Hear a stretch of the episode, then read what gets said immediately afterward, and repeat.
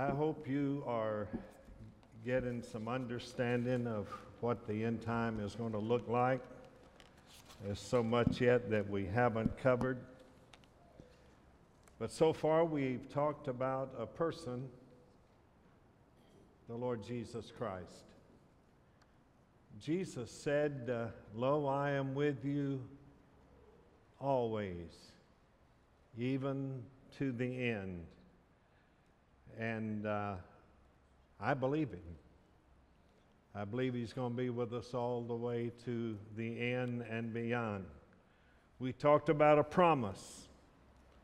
The promise is the Word of God. Heaven and earth shall pass away, but my word, my words shall not pass away.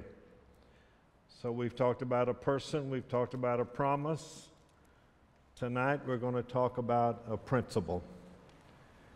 It's very foundational to any Christian's walk, but it's going to be even more important as the time comes by. Uh, I'd like to read you something that all of you are familiar with, written by a guy by the name of John Osteen. Before there was a Joel Osteen, there was a John Osteen. Very wonderful man of God.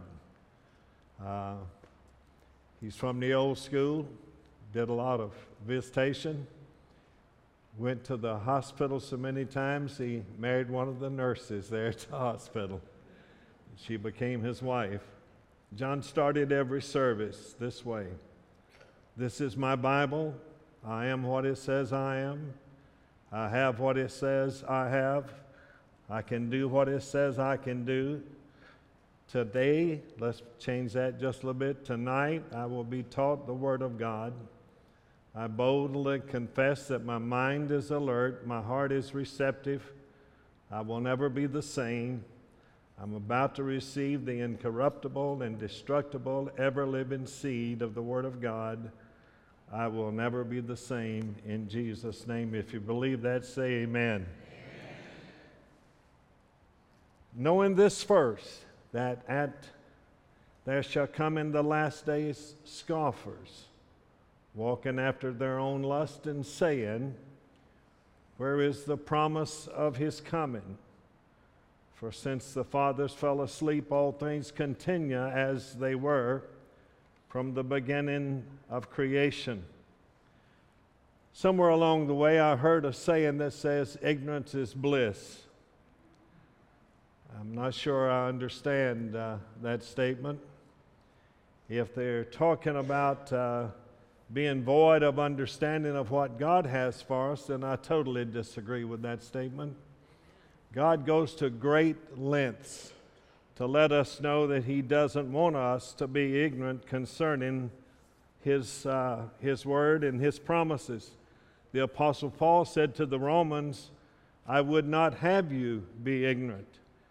And three times to the church at Corinth, he said, I would not that you should be ignorant. And to the church at Thessalonica, he said, I would not have you to be ignorant. The same approach is used throughout the New Testament that God expresses over and over. Matter of fact, the writer of Hebrews declares that we are to have compassion on the ignorant those people that don't know, that don't understand, they need our compassion. God goes to great lengths throughout the scripture to dispel man's ignorance concerning end time events. Jesus spends much of his time in the Gospels telling us about the signs of the time. Even points out a real situation. Remember what he said? as it were in the days of Noah, so shall it be also in the days of the coming of the Son of Man. But he used this phrase the people then knew not until the flood came and took them all away. They, it's not that uh, they didn't hear some preaching because the guy that built that boat was a preacher of righteousness for 120 years. So I've got a few more years left. Hallelujah. But, but he, he established the fact that, that something was going to happen, but they, they knew not. And it's the same way today. Uh, people will laugh and mock and, and, and scorn you if you talk about Jesus is coming. They're trying to save the world because they think there's going to be an explosion caused by heat. They could be close to being right. It will be destroyed by fervent uh, heat. But the thing I want you to understand, even in our lesson tonight, Peter closed it out, says, Be not ignorant. He wants us to know these things. I've entitled the, the first section of this tonight Three and a Half Pounds of Gray Matter. That's about the only way I know to look at it. they tell us that's what our mind weighs, that there's about three and a half pound of gray matter stuffed somewhere up in our uh, head area. And, and Peter says this The second epistle, beloved, I now write to you, in both which I stir up your pure minds. Think about that now, by way of remembrance, that you may be mindful of the words which were spoken before by the holy prophets, the Old Testament proclaimers of truth, and of the commandments of us, the apostles of the Lord and Savior. The mind, let me see if this helps us. The element or complex of elements in an individual that feels, perceives, thinks, wills, and reasons. So that's what he's addressing he says, But I want to do something to arouse that part of your being. And, and we, our minds are so busy, they're going in so many different directions uh, until sometime we forget about what's the main thing, you know. We, we, we forget about that we're on a journey, we're going somewhere, and we don't know how soon we're going to take off on that journey and, uh, and leave this world. So our minds are so entangled by everything. And the first thing Peter is saying, I am writing to your understanding, to arouse your mind, to stir up your pure minds, that you might be mindful. Do not be ignorant, Peter said in this one thing. The emphasis is upon the mind, the need for a pure and clear mind. A scripture ran across my mind just a few moments ago. A double minded man is unstable in. You've read the same book. That's good. Thank you. Thank you. Is unstable in all of his ways. So, what Peter's trying to do is to get everybody to get their mind on the right thing, that, that God's got a work going on here, and we're getting closer and closer to the end of this experiment, and we're going to see what else He has planned for us. I grew up in South Carolina, and many times we would visit uh, different churches, and uh, they would have testimony services. We don't do that much anymore, but back in the day, they had testimony services, and and, and, and one of the testimonies used to go like this I thank God for waking me up this morning clothed, and in my right mind. That's a blessing, folks. That's a real blessing to have your right mind. That's the mind that Peter is focusing on a watchful, alert, focused, concentrated mind, an actively engaged mind. The mind cannot be lazy or wandering about. I was taught all of my life that an idle mind is. Y'all were raised by the same parents. How about that? An idle mind is the devil's workshop. Let, you, you let it start drifting. It'll take you to places you don't need to go. It'll keep you longer than you want to stay, and it'll cost you more than you want to pay. Our minds must be alert. I'm going to make an observation. There was an advertisement that used to be on TV. A mind is a terrible thing to, to waste. Wow. Let me, let me catch this one. One of the greatest responsibilities upon all Christian ministers is to challenge the thinking of all men with the facts of the Word of God. The knowledge of His second coming is not for fascination, but for preparation.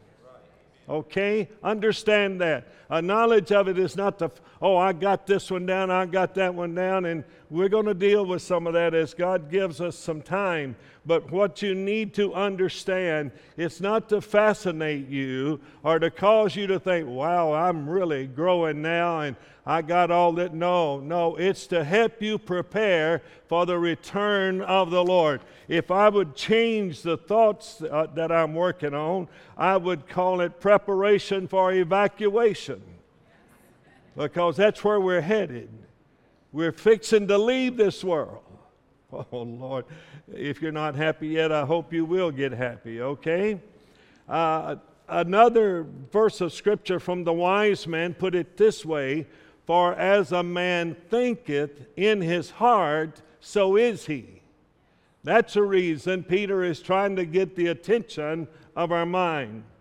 The challenge is to remember the words of the prophets, the Old Testament guys, those who, who covered a lot of the volume of the book. We are New Testament believers, but we're also Old Testament believers. Everything that's in the Old Testament that we need was brought into the New Testament by Christ and his group of men that we call the disciples that turned out to go with the heading of the apostles. And what you need to understand concerning the second coming in the Old Testament, the prophecies that are recorded there for every one prophecy in the Old Testament of his first coming, there are eight prophecies for toward his second coming. So they, they didn't leave it out. They wrote it down for us to understand and to remember the preaching of the apostles or the New Testament proclaimers of truth. It was the same guys that took Jesus when he went up on the mountain.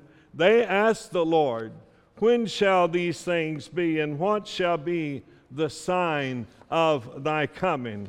Their preaching and their teaching on his second coming was predicated on what Jesus had said to them or what the Holy Spirit had revealed to them. Everything the New Testament ministers had to say about the return of Jesus was either taught to them personally by Christ Himself or a, a session with the great teacher, the Holy Spirit of God. He can teach you more in 30 seconds than I can in a lifetime. They had that, they had that firsthand knowledge. And if you'll notice the writing, there are 27 books in the New Testament. 23 of those give the second coming of Christ prominence. 23 of the 27. Out of, out of all the verses, one out of every 30 verse in the New Testament talks about the, the return of Jesus. There are 318 references in the New Testament alone concerning his second coming. Now, look at what Peter said. The first thing to know know this first. When are the scoffers coming? In the last days. In the last days, according to Scripture. Walking after their own lust and saying, where is the promise of his coming? For since the fathers fell asleep, all things continue as they were from the beginning of creation. First, notice that they're going to come at the last. These people, scoffers, who show contempt by mocking, sneering, or scorning uh, the end time return of Jesus, they're going to come at the last time. These wicked men who follow the path of folly are committed to disturbing the peace, disrupting the focus, and discounting the word or the doctrine of the believers. Everybody in this room right now is great, gravely concerned about Israel. If you're not, you should be. and you should be praying for them daily. I, I find myself more in prayer. But what you also need to know, they're not just after Israel. Did you know that born again, Bible believing Christians are the closest thing to a Jew they're going to be able to find? Amen. So they're not, they're not just after the Jews, they're after me and you, and we'll see that here in just a moment. And, and, and they, and when, but I got news for them. I've stood on that mountainside and I've seen that valley where it says that the blood is going to rise to the horse's bridle and I'm going to tell you, when man's rockets fail, God Almighty is going to intervene. Hallelujah. And Israel will be protected and preserved. Amen. Thank you. Hallelujah. I better get off of that. I think Pastor's going to talk about that on Sunday or something similar. He's going to be talking about Israel, it's my understanding. They, and these, these people that scoff and, and mock and, and ridicule us talking about the return of Jesus, they walk after their own passion. They walk after their own lust.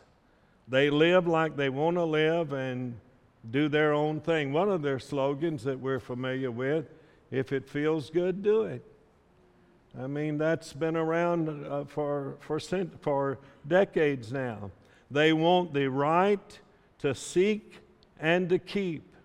They want the right to enjoy all of the pleasures of life, regardless of the doctrines or the instructions of God Himself. Therefore, because of their lifestyle, they are forced to reject the second coming of Jesus. Now, if, if they recognize and say He's coming, then they got to change their lifestyle. They, they, they know they can't live that way and, and get right to meet Him. They'll have to repent and turn. Catch this one of the most important statements that I'm going to make this evening. Misplaced passions can be a very blinding force. Misplaced passions can be a very blinding force. Paul put it this way If our gospel be hid, it is hid to them that are lost, in whom the God of this world hath blinded the minds of them which believe not, lest the light of the glorious gospel of Christ, who is the image of God, should shine unto them. When Satan blinds the mind, it's simply because the heart has been hardened by continual sinful practices. It hardens the heart, and then the God of this world blinds the mind. These scoffers ridicule the return of Jesus. Here's their argument. I want you to catch this. I want you to catch this. They say, Where is the promise of his coming? It's been thousands of years since he came the first time. What has happened to his promise? You Christians have always said he's coming soon. Yes, we have. Even today, you say he's coming. Or you say his coming is just around the corner. That's their first argument. Then it's that teaching is false. If the teachings were true, he would have already have been here. And so they catch us in their first point in their argument. Their second argument is based upon the stability of the universe. For since the fathers, our ancestors, fell asleep, all things continue as they were from the beginning of creation. Uh, Other words, they will say to us, the laws of nature have kept the world up and running. Why should people get all excited about the world ending? The laws of nature run the universe, not an imaginary Father God.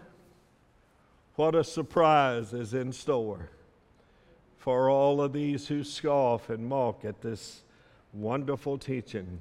Based on these two arguments, they conclude, like the rich man that Jesus talked about, I will say to my soul, Soul, thou hast much goods laid up for many years. Take thine ease, eat, drink, and be merry.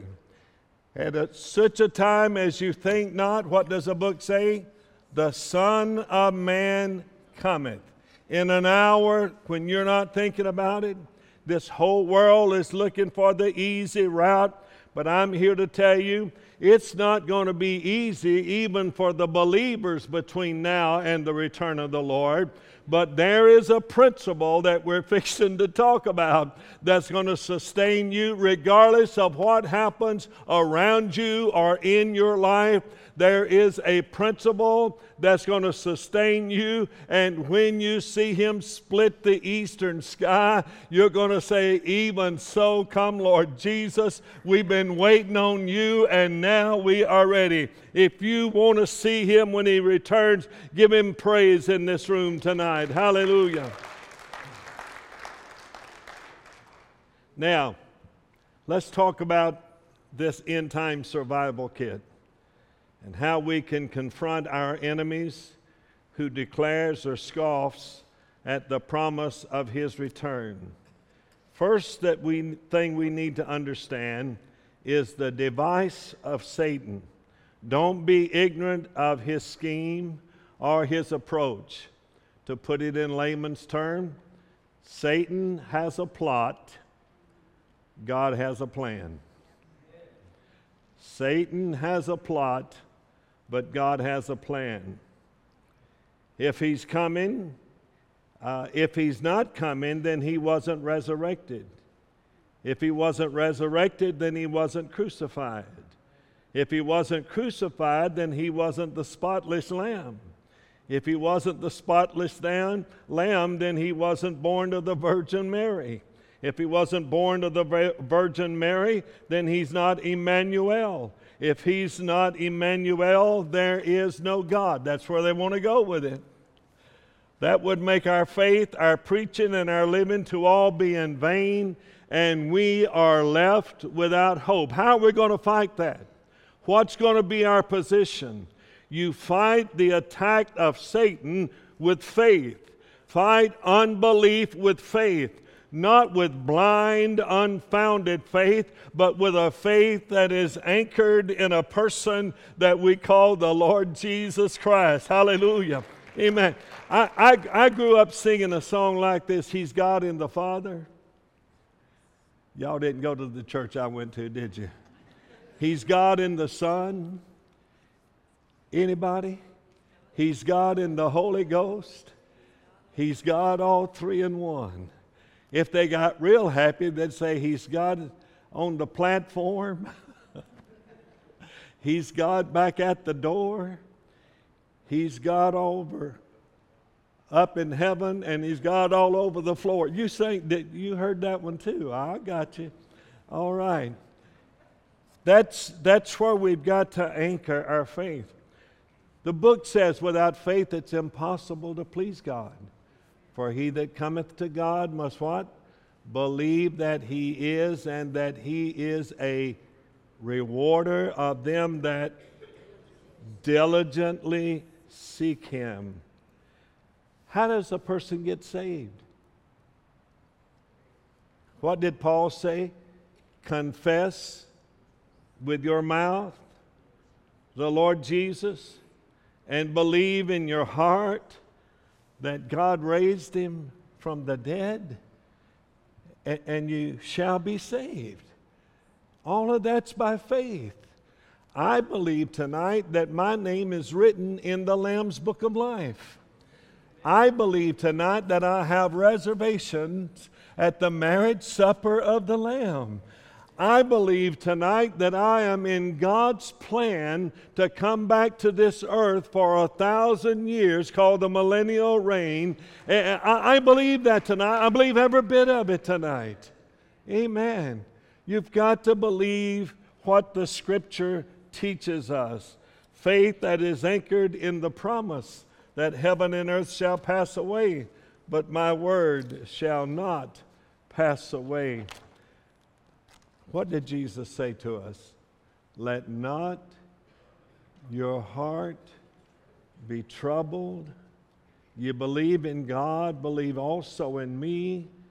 In my Father's house, this is where I love the King James. It says, There are many mansions. Don't say that there's a motel with a lot of rooms. it says there are many mansions. If it were not true, I would have told you. Okay. Uh, and if I go and prepare a place for you, I will. What did he say?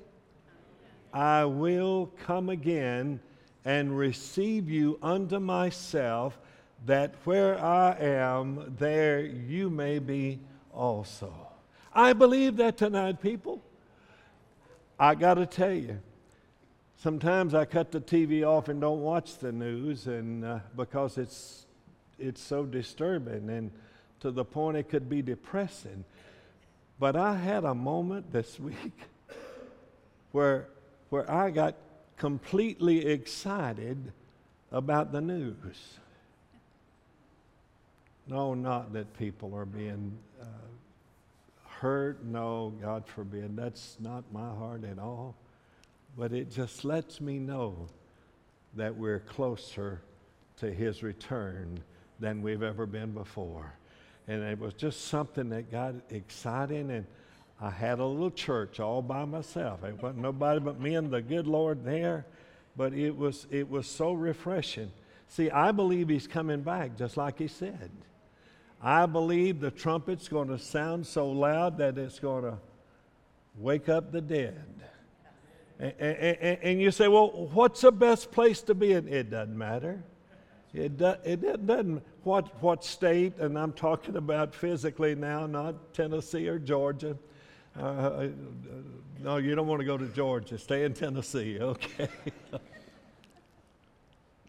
I thought of a, a song there that I won't even mention the name of it that a fiddle player played one time, and you can feel.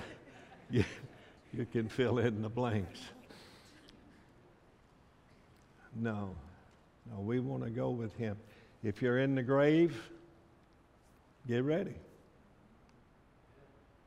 It, it, that, that, that's, that's just a place of rest when the Bible speaks of the grave for the believers, it don't, it don't use the word death, it uses the word rest. So eh, that, that's okay. You've heard me say through the years, and I hadn't planned to say it tonight, but it feels comfortable to say it. California, they're burying them three and four deep because they're running out of space to bury the people. And I thought about that when I read that article. The third one down's a believer, and the other two are not.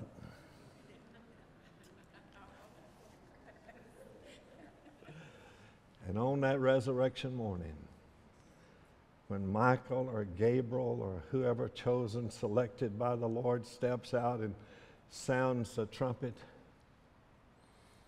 if that third one down is a believer, he's just going to have to say, Pardon me, pardon me, and get up out of that ground and go meet the Lord in the air.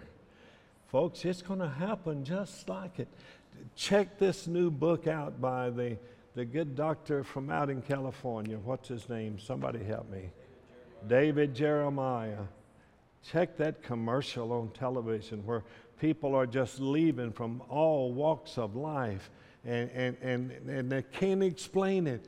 CNN's going to come out and try to work through that, and Fox News and all the rest of it. It, it doesn't matter. There's going to be millions of people that's going to leave the face of this earth and go meet the Lord in the sky. And the book says, So shall we ever be with him. I'm telling you, we're getting ready for that. I'm about to I'm about to make a new address notification around here tonight. Eh, eh, eh, we're that close to it. We're that close to the return of Jesus, and we want to be ready. Now, I want to show you how this faith principle works. You got your Bibles? Turn to the book of Hebrew.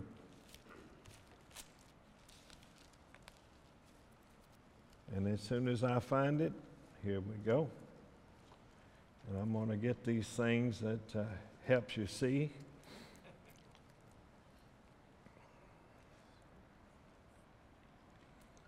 Look at verse, uh, verse, verse 1. Now faith is the substance of things hoped for, the evidence of things not seen. Wow.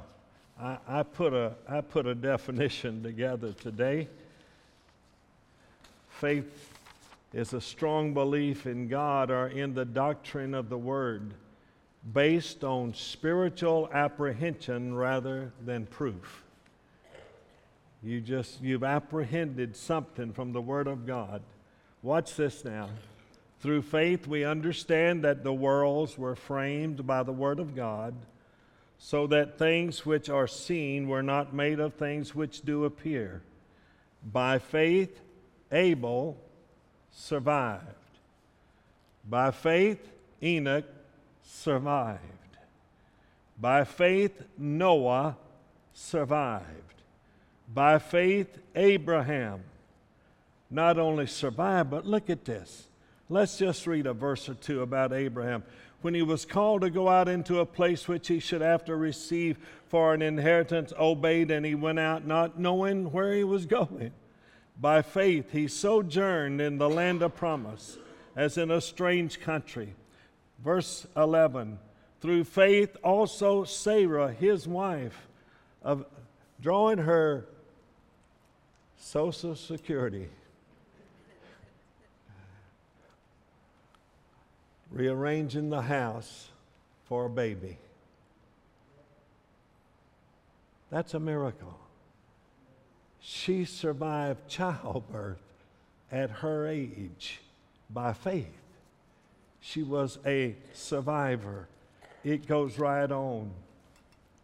By faith, Abraham, when he was tried, offered up Isaac. And he that had received the promise offered up his only begotten Son, of whom it was said that in Isaac shall thy seed be called, accounting that God was able to raise him up even from the dead, from whence also he received him in a figure. By faith, Isaac blessed Jacob. By faith, Joseph survived. By faith, Moses. Can we stop just a moment? Look at Moses. Verse 23. When he was born, was hid three months in his parent, uh, three months of his parents because they saw he was a proper child and they were not afraid of the king's commandment. Thank God for his parents. By faith, Moses, when he was come to years, refused to be called the son of Pharaoh's daughter, choosing rather to suffer affliction with the people of God than to enjoy the pleasure of sin for a season, esteeming the reproach of Christ greater riches than the treasures in Egypt, for he had respect unto the recompense of the reward. By faith he forsook, through faith he kept Verse 29 By faith they passed through the Red Sea. By faith the walls of Jericho fell. By faith the harlot Rahab perished not, she survived. Wow, it goes on and talks about so many things. But, folks, I'm telling you, the principle that we've got to relearn is the principle of faith in God Almighty and realize that regardless of where our needs are, or what be our challenges, that God is there. If God did all this and more, then tonight I assume the posture of faith, positioning myself in the principle of faith. For I know in whom I have believed and am persuaded that he is able to keep that which I have committed unto him against that day. Can you move into that position? I tell, I tell you what, let's do. Let's just just move over just a little bit. Just just just move around a little bit. Get just position yourself in faith, knowing that knowing that He is able to take care of everything that has ever bothered you or will come your way between now and the return of Jesus.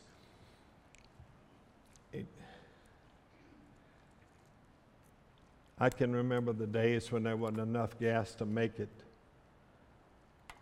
to my assignment to preach that night. Never done this since, had never done it before.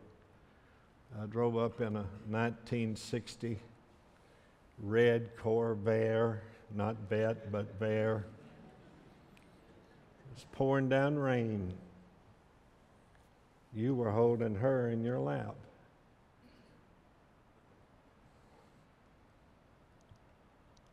I asked the gentleman if he would keep my spare tire, give me $2 worth of gas to go to a little country church and preach. And I would come back after the church service hoping I'd get a offering that night and pay him for the gas. He said, Young man, what are you going to do if you have a flat tire and it's raining like this with a wife and a baby? I said, I'm going to trust God. He said, Well, why don't we just trust Him now? Keep your tire. And we made it to the church, received an offering, come back and it was closed put it in an envelope, slid it under the door of his building.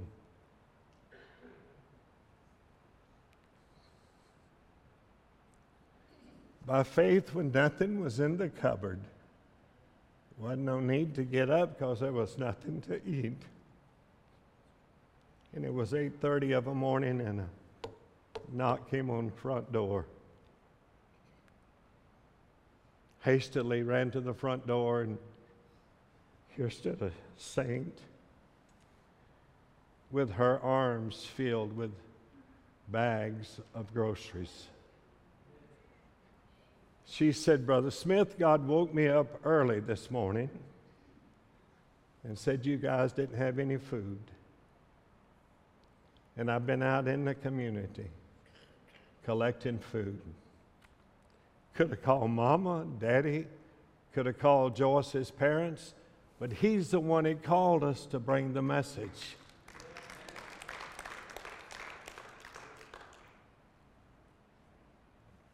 Now we just go to the bank and make a loan. We have better relationships with the banker sometimes than we do with the Heavenly Father. But the hour's coming when faith is going to be what you survive on. Because God can God can feed you with birds, with ravens. Just drop it into wherever you are. Only God can do that. And when He's ready for you to move on, He'll dry up the branch that's been giving you the water and cause you to move to the next assignment. That's, that's who He is. And that's where our faith has got to be. Jesus asked a question. This is written in red. When the Son of Man cometh, will he find faith on the earth? Wow. Jesus asked that question. When I return, will I find faith? See, for here's the reason your faith in God will determine your walk in life. Faith sees the invisible, believes the incredible and receives the impossible. A, Charles Spurgeon put it this way A little faith will bring your soul to heaven, a great faith will bring heaven to your soul. The greatest need in the world, right there. A great faith will bring heaven to your soul. Jesus said to the church at Thyatira, I know your faith.